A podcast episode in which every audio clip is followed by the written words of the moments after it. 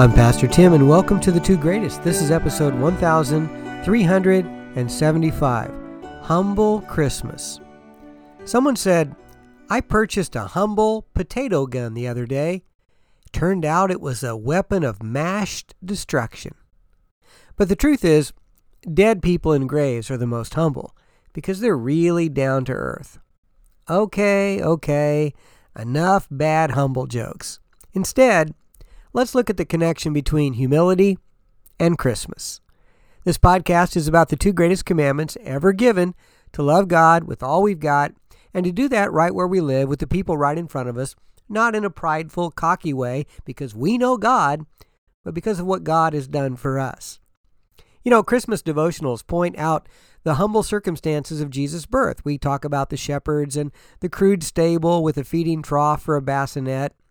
And when Jesus tried to summarize why people should take up the yoke of, of following him, he said it was because he is meek and humble. Matthew 11 29. Christmas is humility at its finest, I think. I mean, Paul goes from pre Christmas to the end of time with this little ditty. Notice the place of humility.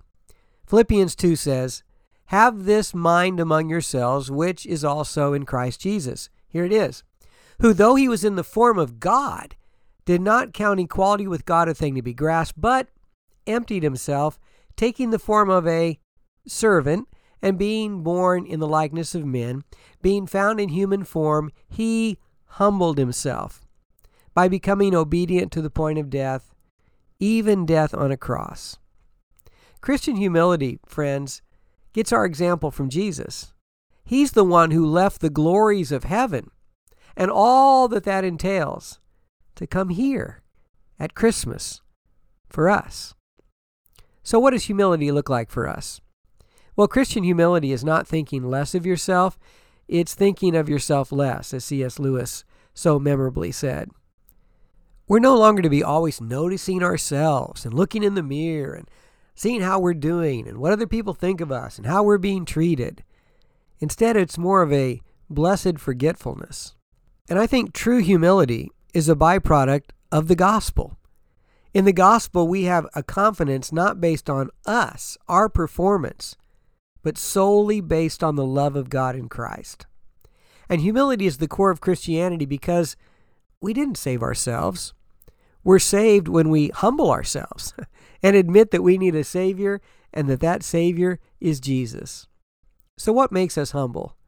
I think it's beginning to understand Christmas beginning to understand the grace of God who would come from heaven to here for us. And what's our response? Christina Rossetti's lovely Christmas carol reminds us What can I give him, poor as I am? If I were a shepherd, I would bring a lamb. If I were a wise man, I would do my part. What can I give him? Give him my heart. Here's the great question Would people say that you are a humble person? Let's pray. Lord Jesus, when you walked the earth, your humility obscured your kingship. Your meekness confused the arrogant, hindering them from grasping your purpose. Your nobleness attending to the destitute, teaching us to model after your humility, teaching us to humble ourselves and to look to you, to be able to wash the feet of others. Lord, help us to get over ourselves banish our self importance, where we elevate ourselves because we're so insecure, we're so unsure of ourselves that we have to prop ourselves up. Help us to just know that we're loved. And out of that identity of who we are in you, we can humble ourselves and serve others like you did. In Jesus' name, amen. I hope you'll join me tomorrow for episode 1376. In the meantime, another Christmas hymn reminds us that Christmas is for all people, but only a certain type of person really gets Christmas. How silently, how silently the wondrous gift is given. So God imparts to human hearts the blessings of his heaven.